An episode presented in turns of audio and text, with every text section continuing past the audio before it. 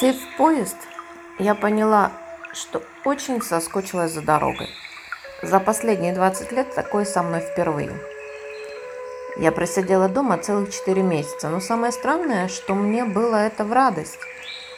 Меня совсем не тянуло в дорогу. Однако при виде перрона, поезда и чемодана застоявшаяся кровь путешественника забурлила. В вагоне я оказалась одна, и мне удалось выспаться под стук колес. Проснулась уже в Одессе, небольшая передышка, вкуснейший обед в любимом ресторанчике, и можно продолжать путь. Следующая часть путешествия планировалась на машине. Как же мне этого не хватало. Душа поет. Красивые просторы радуют глаз, густой знойный воздух благоухает запахами трав – от свежескошенных полей пшеницы, мне кажется, пахнет свежеиспеченным хлебом. К вечеру запели свои серенады сверчки, а на небе появился ярко-оранжевый блин луны. Стрелки моего внутреннего компаса указывают на радость и удовольствие. Я люблю тебя, жизнь.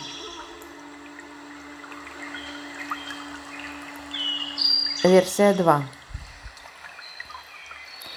Ехать не хотелось. Жара и непонятные перспективы путешествия совсем не радовали. Вагон оказался старый и не очень чистый. Чай наливают теперь только в свою посуду. Я не взяла с собой ничего, без чая стало совсем грустно. Одесса встретила жарой и толкучкой. Сейчас бы в море, но надо ехать дальше, трястись еще часов пять в машине – да еще машина оказалась без кондиционера. Дорога казалась бесконечной. Пробки, духота, раскаленное солнце. Но почему мне не сиделось дома? Два фокуса, два взгляда на одно и то же событие. Именно так из каждого эпизода жизни мы можем сделать или приятное приключение, или проблему, а может даже трагедию. От смены ракурса меняется многое. Вам какой нравится? Я лично выбираю первый. А сейчас я расскажу вам о том, как выработать такую привычку, как смещать фокус своего внимания без вранья себе. Ключевые правила. Не врать себе и ничего не придумывать. Наблюдатель создает наблюдаемое. На что направлен фокус внимания, то и приумножается в вашей жизни. То есть любое событие – это некий набор мгновений, событий, мелких ситуаций. Когда мы рассказываем, думаем и запоминаем, то делаем выборку из этого набора и извлекаем какие-то факты, мелкие события. Делаем это движимые интересом или ярким эмоциональным зарядом, чаще негативным.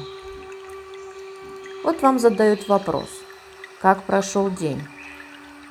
Как вы можете ответить на этот вопрос?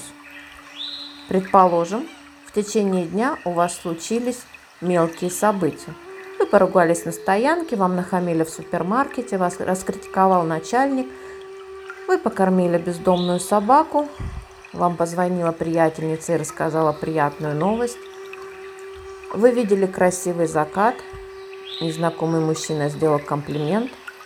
Ребенок порадовал оценкой. Вот сколько всего случилось за весь день, и это не весь перечень. Вы можете держать фокус, ракурс на негативе и ответить на вопрос, как прошел день, следующим образом. Дела паршиво, День кошмарный, одни ссоры и конфликты. Чаще всего так и отвечают многие. Но вы можете сместить фокус на приятные события и рассказать о красивом закате, удаче ребенка, хорошей новости. И тогда ваш день будет днем о приятных мелких радостях. Мы не врем, а просто выбираем, о чем рассказывать, что нам действительно интересно, что мы хотим приумножить. Это навык, и его нужно тренировать. Как? Осознанно вечером, ежедневно перебирать весь спектр событий, выбрать, о чем ваш день и дать название вашей маленькой истории. Или день конфликтов, или мелкие радости, в моем примере.